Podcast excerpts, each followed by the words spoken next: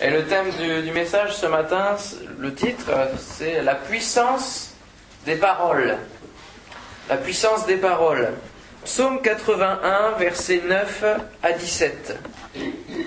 Psaume 81, versets 9 à 17. Écoute, mon peuple, et je t'avertirai. Israël, puisses-tu m'écouter? Qu'il n'y ait au milieu de toi point de Dieu étranger, ne te prosterne pas devant des dieux étrangers. Je suis l'Éternel, ton Dieu, qui t'ai fait monter du pays d'Égypte. Ouvre ta bouche, et je la remplirai. Mais mon peuple n'a point écouté ma voix. Israël ne m'a point obéi. Alors je les ai livrés au penchant de leur cœur, et ils ont suivi leurs propres conseils. Oh, si mon peuple m'écoutait, si Israël marchait dans mes voies, en un instant je confondrais leurs ennemis, je tournerai ma main contre leurs adversaires, ceux qui haïssent l'Éternel le flatteraient, et le bonheur d'Israël durerait toujours. Je le nourrirai du meilleur froment et je le rassasierai du miel du rocher. Amen. On connaît bien euh, un, des versets qu'on a lu. Ouvre ta bouche et je la remplirai. Mais on le connaît tout seul. Et on ne connaît pas le contexte qu'il y a autour de ce verset.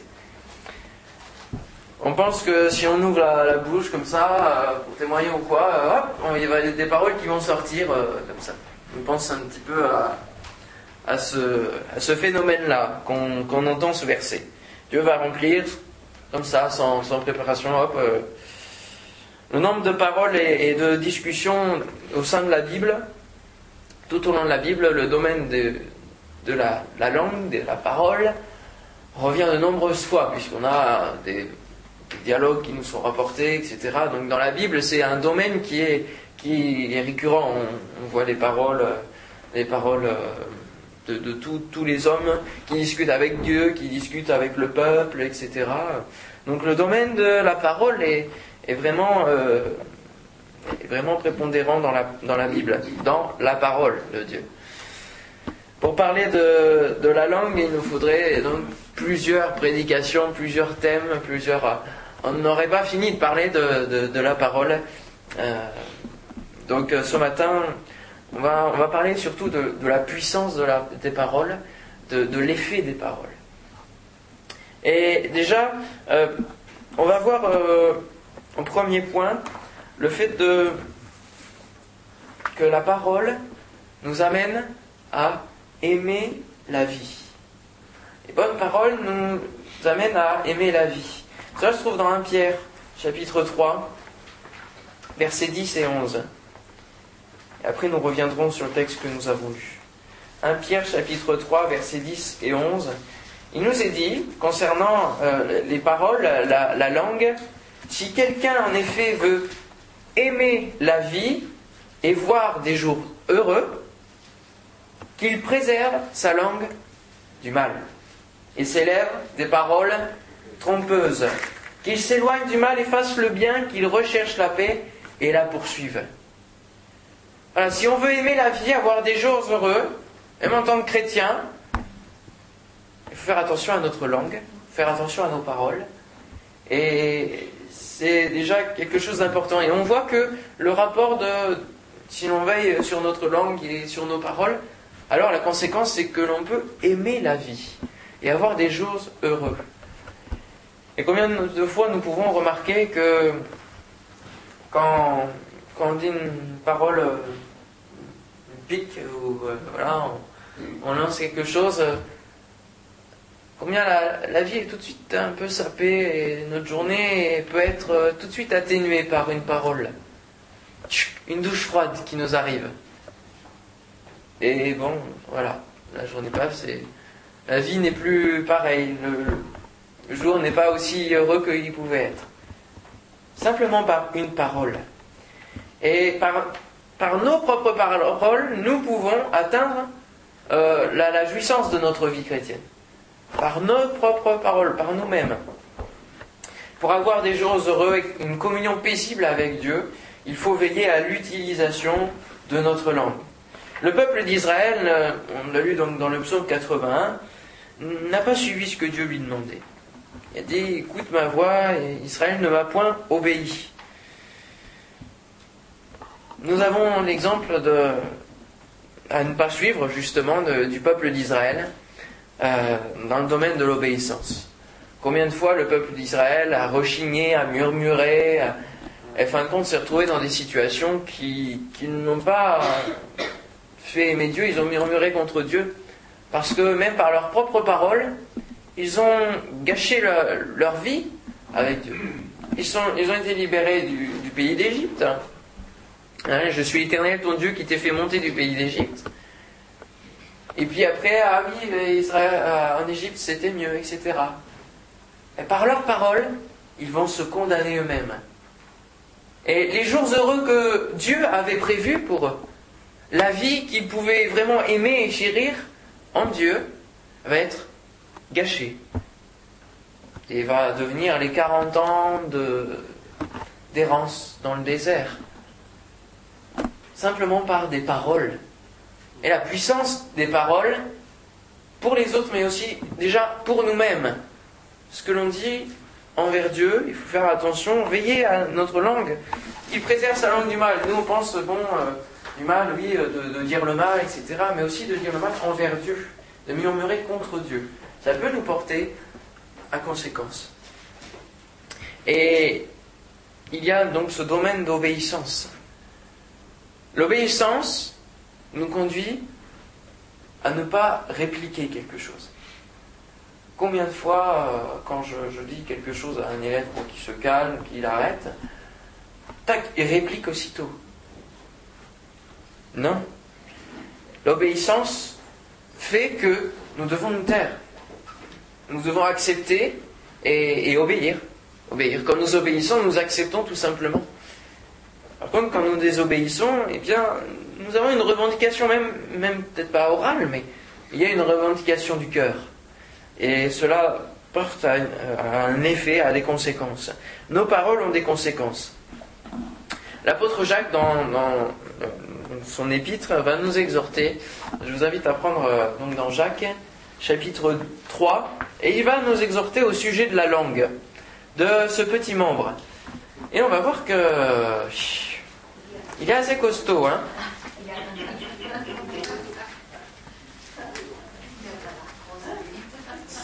Ah non.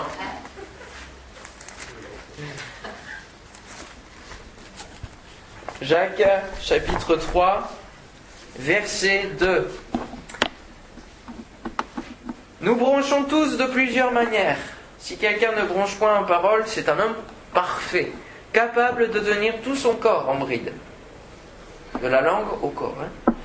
Si nous mettons le mort dans la bouche des chevaux pour qu'ils nous obéissent, nous dirigeons aussi leur corps tout entier. Ça, c'est la logique. Voici même les navires qui sont grands et que poussent des vents impétueux sont dirigés par un très petit gouvernail au gré du pilote.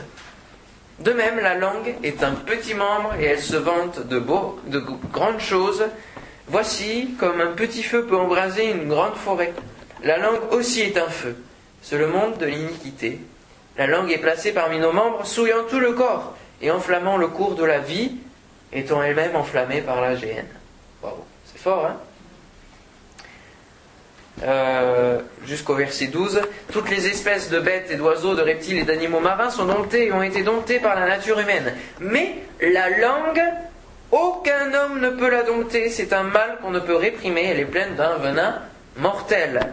Par elle, nous bénissons le Seigneur notre Père, et par elle, nous maudissons les hommes faits à l'image de Dieu. De la même bouche sortent la bénédiction et la malédiction. Il ne faut pas, mes frères, qu'il en soit ainsi. La source fait-elle jaillir par la même ouverture l'eau douce et l'eau amère? Un figuier, mes frères et mes sœurs, peut-il produire des olives ou une vigne des figues? De l'eau salée ne peut pas non plus produire de l'eau douce. La langue aucun homme ne peut la dompter.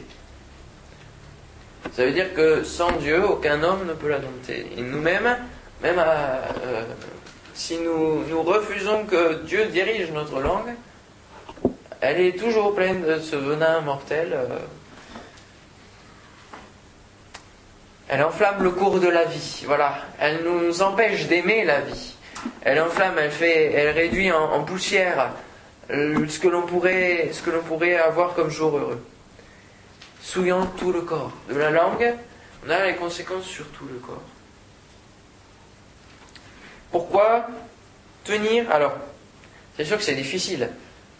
Tenir notre langue, euh, c'est difficile. Jacques nous le dit. Celui qui tient sa langue constamment est un homme parfait.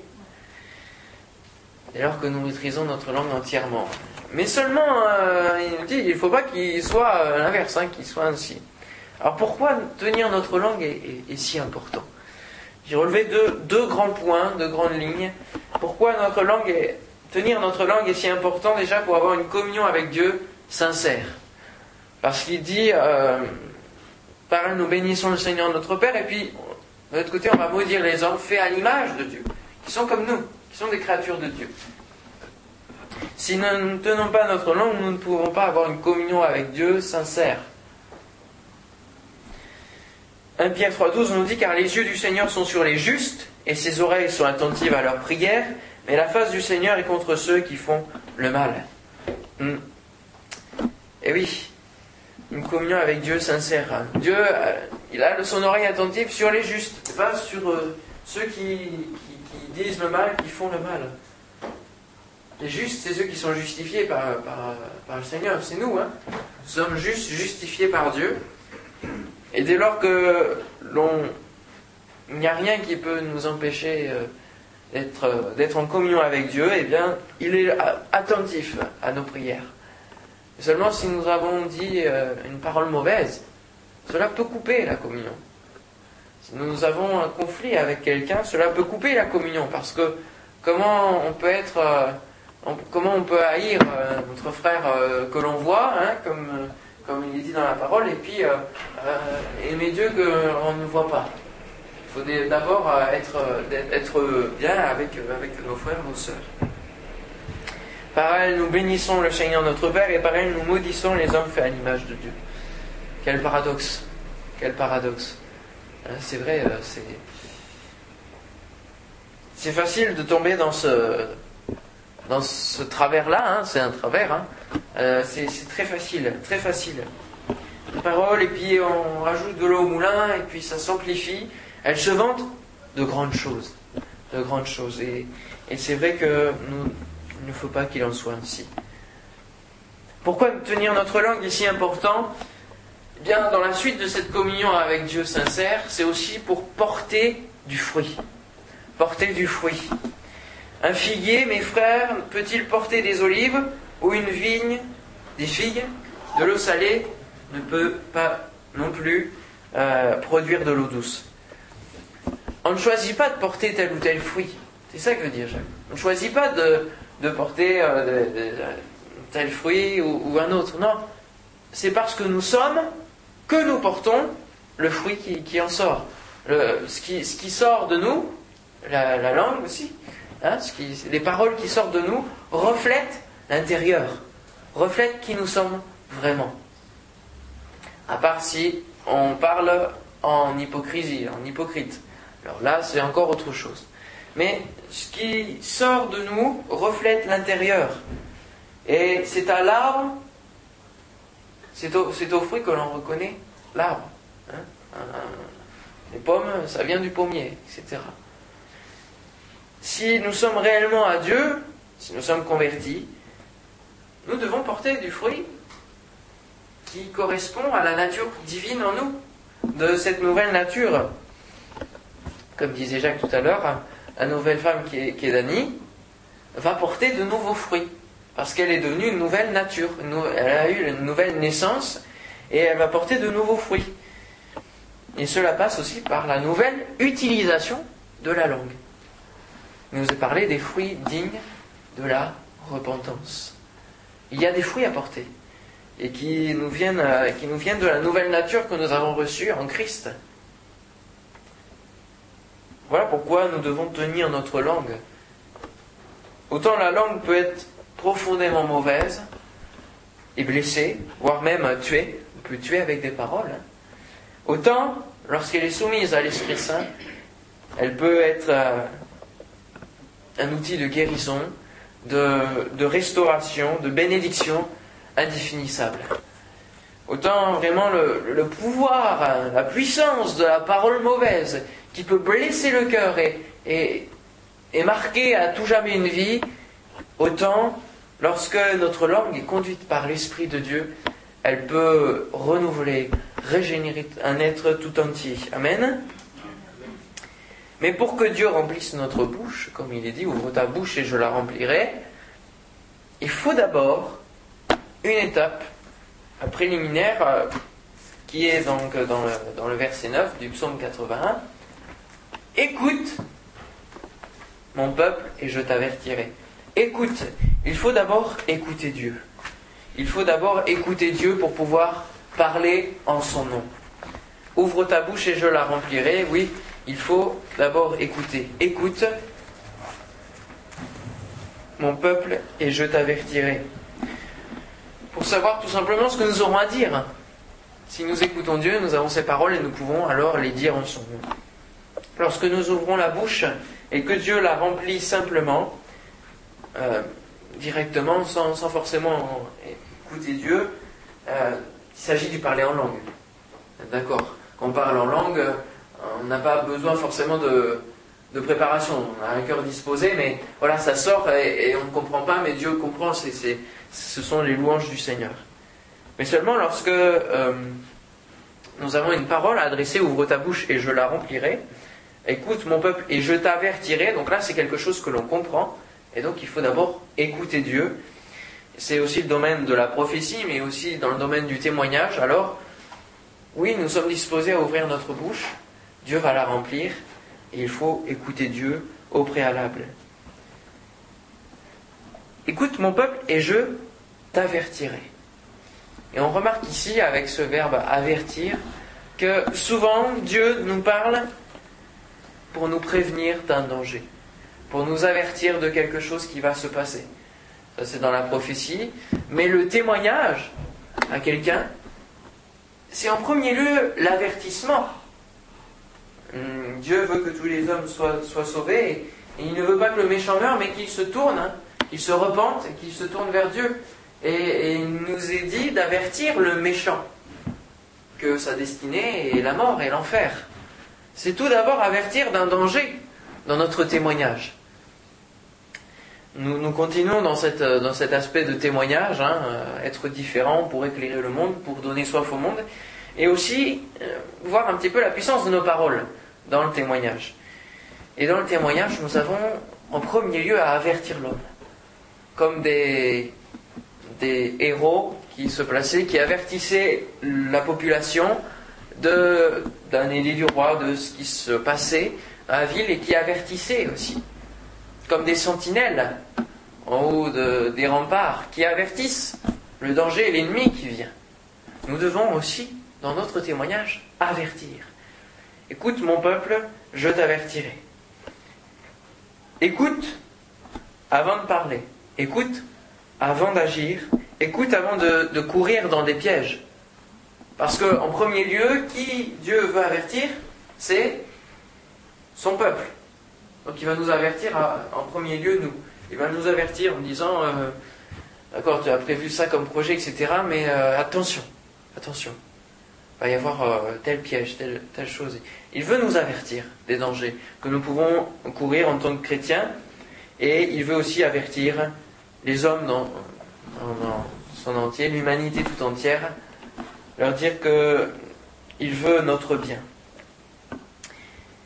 Combien de fois, par contre, euh, lorsque nous sommes avertis quand même, nous en faisons qu'à notre tête? Toujours. Mais fin de compte, quel irrespect nous pouvons avoir envers Dieu. Dieu est patient. Nous disons Dieu est patient, Dieu est amour. Et... Seulement, il y a quand même des limites. Il y a quand même des limites. Et nous le voyons euh, au travers de ce psaume 81, il y a quand même des limites à ne pas franchir. Le verset 13 nous dit Alors je les ai livrés au penchant de leur cœur. Et ils ont suivi leur propre conseil. C'est-à-dire, ils, se sont, euh, ils se sont fourvoyés eux-mêmes dans, leur, euh, dans ce qu'ils pensaient. Pourquoi? Parce que Israël ne m'a point obéi, mon peuple ne m'a point écoutez ma voix. Au verset 14, Dieu crie encore Oh, si mon peuple m'écoutait. Il continue à rappeler, à rappeler et à avertir. Je me souviens lorsque euh, je me suis converti, c'est notamment aussi parce que le prédicateur avait, raconté cette histoire d'un, homme qui, avait entendu l'appel de Dieu à se tourner vers, euh, vers lui. Une fois, deux fois, et plusieurs fois parce qu'il venait à l'église il y avait toujours cet appel retentissant mais auquel il ne répondait pas parce qu'il il reculait. Mais un jour, Dieu lui a dit, c'est la dernière fois, après ce sera trop tard. La dernière fois que je t'appelle, après ce sera trop tard. Et ça, ça m'avait interpellé. J'avais dit, mais c'est vrai, ça fait aussi plusieurs années que je suis dans l'église. Depuis tout petit, j'ai grandi dans l'église. J'entends cet appel récurrent qui est là, de Jésus qui sauve, de Jésus qui guérit, qui bénit, et qui veut notre salut, et qui veut qu'on marche à sa suite, qu'on s'engage avec lui. Seulement, je, même quand, même quand on est enfant, on perçoit cet appel-là. On le perçoit. Et on se dit, bon, ça sera plus tard. Mais il y a quand même le cœur qui est interpellé, qui est touché, qui est... Alors, vas-tu répondre? Oui Vas-tu répondre? Que vas-tu répondre? Et ce témoignage m'a interpellé et, c'est comme si le Seigneur me disait aussi, à toi aussi, te dis, euh, il, y aura, il y aura un moment où je ne t'appellerai plus puisque ça fait plusieurs fois que j'appelle et tu ne réponds pas. C'est comme euh, quand on appelle quelqu'un plusieurs fois dans la journée, etc., ou plusieurs jours de suite, ça ne répond pas. À un moment donné, on laisse tomber. Vous êtes d'accord? Alors Dieu, Dieu n'est pas comme ça. Il va, quand même laisser la porte ouverte, mais, mais c'est pour nous montrer qu'il y a quand même une urgence à se donner au Seigneur. Et, lorsque Dieu nous avertit, ce n'est pas pour rien. Il faut prendre en compte les avertissements qu'il nous donne. Euh, ce n'est pas des avertissements pour dire euh, là tu fais mal, etc. Non, c'est attention ça. Là, là tu vas peut-être trébucher. Tu vas avoir une pierre ici, un obstacle. C'est pour notre bien qu'il nous avertit, qu'il, veut nous parler. Oh, si mon peuple écoutait, et si Israël marchait dans mes voies. C'est-à-dire qu'il y a l'écoute, mais il y a aussi la mise en pratique. Parce que des fois, on a, entendu la voix de Dieu. Mais voilà, on ne se décide pas à mettre en pratique, appliquer ce que Dieu nous, dit. Et alors, euh, ben, ça continue, on se, on se fourra aussi. Hein. voilà, tout simplement. Je vous le dis en vérité, tout ce que vous lirez sur la terre sera lié dans le ciel, et ce que vous délierez sur la terre sera délié dans le ciel. Je vous dis encore que si d'entre vous s'accordent sur la terre pour demander une chose quelconque, elle leur sera accordée par mon Père qui est dans les cieux. Car là où deux ou trois sont assemblés en mon nom, je suis au milieu d'eux. C'est Jésus qui parle. Alors le verset, euh, ce que vous lirez sur la terre sera lié dans le ciel, alors il y a eu beaucoup d'interprétations surtout au niveau des esprits démoniaques, etc. Mais euh, je crois que cela s'applique aussi à la parole, puisque juste après, il nous est dit, ceux qui s'accordent pour demander, donc prier, hein, pour parler à Dieu, en mon nom, elle sera accordée euh, dans les cieux. Donc, ce que vous lirez sur la terre sera lié dans le ciel. Il y a des paroles qui, qui lient, littéralement, qui lient des cœurs, des, des âmes, qui empêchent euh, de, à des, âmes de, se tourner vers Dieu. Il y a des, des, paroles qui vont lier, des, des engagements qui sont pris, des, oui, des, engagements. On a le, témoignage d'une des dernières baptisées qui, en fait, avait un. On a reculé, on a reculé de quelques mois son baptême parce que elle avait quelque chose ici autour du cou. Et elle ne pouvait pas s'en séparer parce qu'elle avait promis à son père de ne pas s'en séparer. Et son père lui avait dit, ce qui est, ce qui est là, le jour où tu l'enlèves, au bout de dix minutes, tu meurs. Voilà la parole prononcée. Et la parole qui lit, qui lit littéralement, qui lit. Et euh, elle, elle avait cette appréhension de... Elle savait que c'était pas, c'était malsain, mais, mais elle avait cette peur de l'enlever, cette peur d'enlever ça, parce qu'elle s'est dit, mais en quoi je place ma foi? Enfin, C'est pas évident, vous serez d'accord. Et, donc, euh, on ne pouvait pas, on pouvait pas encore la baptiser. Donc, on a reculé son baptême, mais justement, c'est pendant ces mois qu'elle a, elle a pris la décision de l'enlever. Et qu'elle a vu la grâce de Dieu et que, voilà, elle a brisé ces, choses. Mais une parole peut lier une âme et empêcher de, se tourner vers Dieu.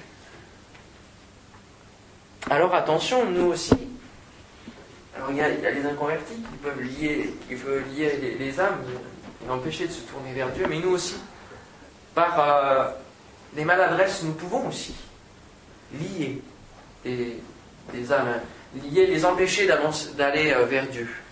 Une maladresse, dire ah oui, toi, euh, bon. Et puis hop, lui, il va s'endurcir, le cœur va s'endurcir et, ça reculera l'échéance pour qu'il se tourne vers Dieu. On dit souvent nous sommes sous la grâce, le Seigneur nous, pardonnera. Alors, euh, bon, on se permet quelques paroles des fois. Seulement ce que vous liez sur la terre sera lié dans le ciel. Ce qui est entendu, sur la terre est entendu dans le ciel. Et euh, des fois, il y a des paroles qui, nous condamnent nous-mêmes, je le disais, mais euh, des paroles qu'on a, on a pu se fâcher peut-être contre, un, contre un parent, contre un enfant et, dire des paroles que l'on regrette après. Seulement, on n'a toujours pas demandé pardon. Et ces paroles-là, elles sont toujours liées dans le ciel. On peut demander pardon. alors, si, c'est une parole que l'autre personne n'a pas entendue, on peut demander pardon au Seigneur et le Seigneur rétablit toute chose. On n'a pas besoin de dire à la personne qui ne savait pas Ah bah j'ai dit ça sur toi, j'ai demandé pardon au Seigneur, je te demande pardon. Ça va faire plus de mal qu'autre chose. Mais si c'est une parole qui a été dite et que la personne a entendu et qui a été blessée, on peut demander pardon au Seigneur, mais il faut quand même demander pardon à cette personne-là. Il faut quand même demander pardon parce qu'elle, elle a encore cette blessure et, il y a ce, fossé qui a été creusé par une parole. Et ce qui est euh, dit, donc ce qui est lié sur la terre, et, lié dans le ciel. Et il nous faut, euh, il nous faut délier ces, choses qui sont peut-être encore entérinées, peut-être depuis longtemps. Dieu fait grâce, Dieu fait grâce. Et si il va interpeller nos cœurs peut-être ce matin sur ce domaine de pardonner et de demander pardon, c'est, peut-être euh, parce qu'il y a, y, a, y a, des choses, là j'ai rien marqué de ça, mais euh, voilà, ça, ça vient. Donc il y a peut-être des choses à régler, ça, peut-être depuis des années. Et on n'a plus, on plus euh, contact avec la personne.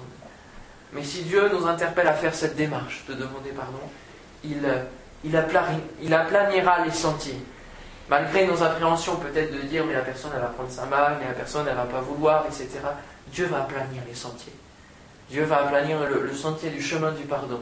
Et alors ce ne sera pas évident de faire ce pas de, de demander pardon, mais je crois que Dieu va, va incliner favorablement le cœur de, de l'autre personne pour qu'elle puisse oui, vous pardonner. Et délier ces paroles qui ont été, qui ont été liées dans le ciel. Amen. Je disais, oui, on peut dire nous sommes sous la grâce, le Seigneur nous pardonnera. Seulement pensons à quelque chose qui s'est passé alors que nous étions sous la grâce déjà. Ananias et Saphira, ça vous dit quelque chose? Non? C'est dans l'acte 5 où les paroles qu'ils ont prononcées, c'était comme un test, mais presque. Mais ils avaient le choix de dire ce qu'ils voulaient, de dire euh, euh, la vérité aussi. On a toujours le choix de dire la vérité, et Dieu appuie la vérité de 5, je dis rapidement, un homme nommé Ananias avec Saphira, sa femme vendit une propriété et retint une partie du prix, euh, sa femme le sachant. Puis il apporta le reste et le déposa au pied des apôtres. Jusque-là, tout va bien. Il, a le droit de garder une partie de son champ. Ce n'est pas, un péché, c'est pas un mal. On lui, on lui ordonnait pas de donner tout.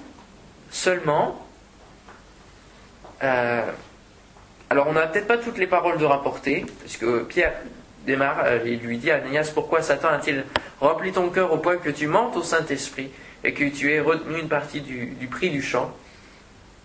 Alors peut-être qu'avant de vendre le champ, il avait dit aux apôtres ou au Saint-Esprit, à Dieu en son cœur, ah Seigneur, si je le vends, je te donnerai tout. Je te donnerai tout. Ça, c'est un engagement qui est lié dans le ciel.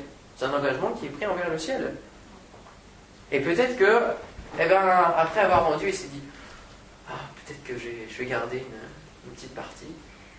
Pour ça que Pierre, lui, avec le discernement, va dire Pour que tu mentes au Saint-Esprit, pas que tu mentes aux apôtres.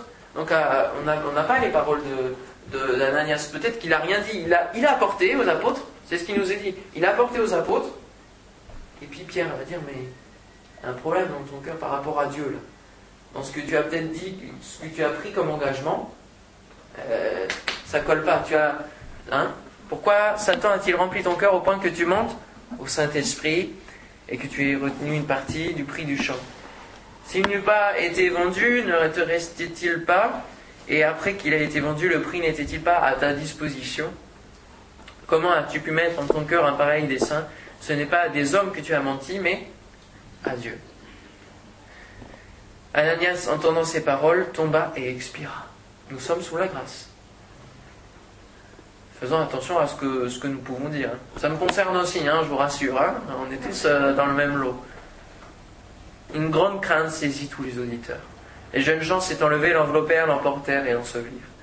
Environ trois heures plus tard, sa femme entra sans savoir ce qui était arrivé. Pierre lui adressa la parole. Dis-moi, est-ce à un tel prix que vous avez vendu le champ? Et là, Pierre va, va tester, fin de compte. Oui, répondit-elle, c'est à ce prix-là. Seulement, on ne peut rien cacher à Dieu. On ne peut pas tricher avec, euh, avec Dieu. On ne peut pas mentir à Dieu. Et la vérité est toujours bonne à dire. Malgré les circonstances peut-être, qui nous poussent à peut-être mentir la vérité est toujours, toujours meilleure à dire. Peut-être que tu, tu, ne veux pas faire profiter, euh, sais pas, de quelque chose à quelqu'un, mais tu, tu, tu l'as quand même. Et cette personne va te dire, mais est-ce que, est que tu as, euh, est-ce que tu as ça euh, Qu'est-ce qu'on va répondre? Oui ou non? On a, on a cette chose. Mais on veut, ne veut pas forcément que la personne en profite. Eh bien, on dit la vérité, on dit oui, j'en ai, mais euh, je peux pas, euh, etc. Pas évident à dire. Pour des simples choses. Seulement, le mensonge nous lie aussi. Écoutons le Seigneur. Amen. Et le troisième point, c'est sa parole dans notre bouche. Ouvre ta bouche Écoute, ouvre ta bouche et je la remplirai. La meilleure parole qui doit être dans notre bouche, c'est la parole du Seigneur. J'aimerais lire le verset 17 du psaume 81 avec vous, euh, où il y a les, promesses de Dieu. Si, seulement Israël s'était tourné vers Dieu, avait marché, écouté Dieu, il nous est dit que il aurait nourri du meilleur froment et il aurait rassasié du miel du rocher. Qu'est-ce que c'est que ça? Le miel du rocher. Que signifie cette expression? Au, verset 11, on a euh, Dieu qui dit qu'il est le Dieu qui les a fait sortir d'Égypte. On est d'accord? Euh, Lors du, chemin du, désert, hein, leur errance du désert, qu'est-ce qui a été fendu? Le rocher. Qu'est-ce qui est sorti de ce rocher? De l'eau. Symbole de Christ, le rocher frappé duquel il sort de l'eau et euh, du sang hein, aussi hein, sur la croix. Christ frappé. seulement là, ce n'est plus de l'eau, mais c'est du miel. C'est encore mieux. Et les promesses de bénédiction sont encore plus grandes que euh, par le passé. S'ils obéissent à Dieu, euh, les promesses sont encore plus grandes. C'est du miel qui va sortir du rocher. Les paroles qui sortent de notre bouche peuvent être comme ce miel et doivent être comme ce miel. pleine de douceur, de goût, de, saveur de, l'évangile. Et on a un, rapport dans Apocalypse 10, verset 9. Et j'allais vers l'ange en lui disant de me donner le petit livre. Et il me dit, prends-le et avale-le. Il sera amer à tes entrailles, mais dans ta bouche, il sera doux comme du miel. C'est fantastique, hein, la parole de Dieu. Tac. Siècle après, on a ce rapport de euh, ce qu'il y a dans notre bouche qui est comme du miel, et c'est la parole de Dieu. La parole de Dieu que nous devons littéralement, enfin, littéralement, il est dit, hein, avaler, manger, manger les, rouleaux, hein, il dira à Ézéchiel, il me semble, de manger les rouleaux. Jean 7,46, il nous est dit Les huissiers répondirent Jamais homme n'a parlé comme cet homme. Et il parlait de qui? De Christ. La parole qui vient de Dieu, la parole qui vient de Christ, est une parole qui surpasse toutes les autres paroles. Et c'est cette parole que nous devons avoir dans notre bouche. Lorsque Dieu euh, parle au travers de nous, alors cette parole est suivie de l'action dans les vies. Amen. Un pouvoir de guérison, de bénédiction. Bénissez, dira, dira euh, Paul. Bénissez, bénissez. Hmm, même les ennemis. Hein. Parce que, alors on se dit oui, on les bénit, etc. Mais mais même de, de vive voix, ils peuvent nous agresser, on va leur dire, mais on, les bénit, voilà, on les bénit par des, paroles qui sont douces, qui répondent à, cette agression de manière douce, de manière euh, vraiment euh, différente, différente. Et ça va étonner, ça va avoir une puissance. La parole a une puissance, amen. Que, que nous est-il dit de l'Évangile? C'est une puissance pour le salut de quiconque croit. Amen. La parole de Dieu est une puissance. Autant les paroles mauvaises peuvent avoir une puissance dans les vies, autant la parole de Dieu, et même plus, a une plus grande puissance pour transpercer les cœurs endurcis. Amen. Amen. Que son nom soit béni. Gloire à Dieu. Et pour conclure, oui. Nous avons les, paroles d'Élie, c'est un exemple. Les paroles qui ont, qui ont une, un témoignage. Élie prit l'enfant, le descendit de la chambre haute dans la maison et le donna à sa mère, parce qu'il était mort. Et il lui a dit Donne-moi ton fils. Élie dit Vois, ton fils est vivant. Qu'est-ce que répond la femme? Elle répond à Élie Je reconnais maintenant que tu es un homme de Dieu et que la parole de l'Éternel dans ta bouche est vérité. Amen. La parole de Dieu dans notre bouche doit être vérité. Et il est dommage que lorsque nous proclamons la parole, des fois, malheureusement, on fasse de la publicité mensongère, parce que la parole n'est pas confirmée. Et même si c'est la parole de Dieu, des fois, quand on proclame la guérison, etc., il ne se passe rien. Et là, et là, on peut être accusé de faire la publicité mensongère parce qu'ils disent des choses mais ce n'est pas la vérité. Que Dieu nous aide à ce que lorsque nous ouvrons notre bouche, la remplisse de ses paroles et que ces paroles s'en suivent de, l'accomplissement, hein, n'est-ce pas? Que les prophéties qui sont, annoncées puissent s'accomplir véritablement. C'est à ça que l'on reconnaît si elles sont vraies ou pas, d'ailleurs. Alors que Dieu nous donne de voir une parole qui se confirme. Dieu dira à Isaïe et Jérémie qu'il met sa parole dans leur bouche pour prophétiser. Et Paul dira, la parole est près de toi, dans ta bouche et dans ton cœur. L'importance du cœur, la correspondance du cœur avec la bouche, toujours la même chose, le fond avec la forme. Or, c'est la parole de la foi que nous prêchons, si tu confesses de ta bouche le Seigneur Jésus et si tu crois dans ton cœur que Dieu l'a ressuscité des morts, tu seras sauvé. Si tu confesses de ta bouche même tes erreurs, même tes fautes, devant Dieu, confesse de ta bouche. Que notre parole soit motivée par l'amour de Christ, la compassion de Christ. C'est l'apôtre Jean qui nous dira, petits enfants, n'aimons pas en parole et avec la langue, mais avec action et avec vérité.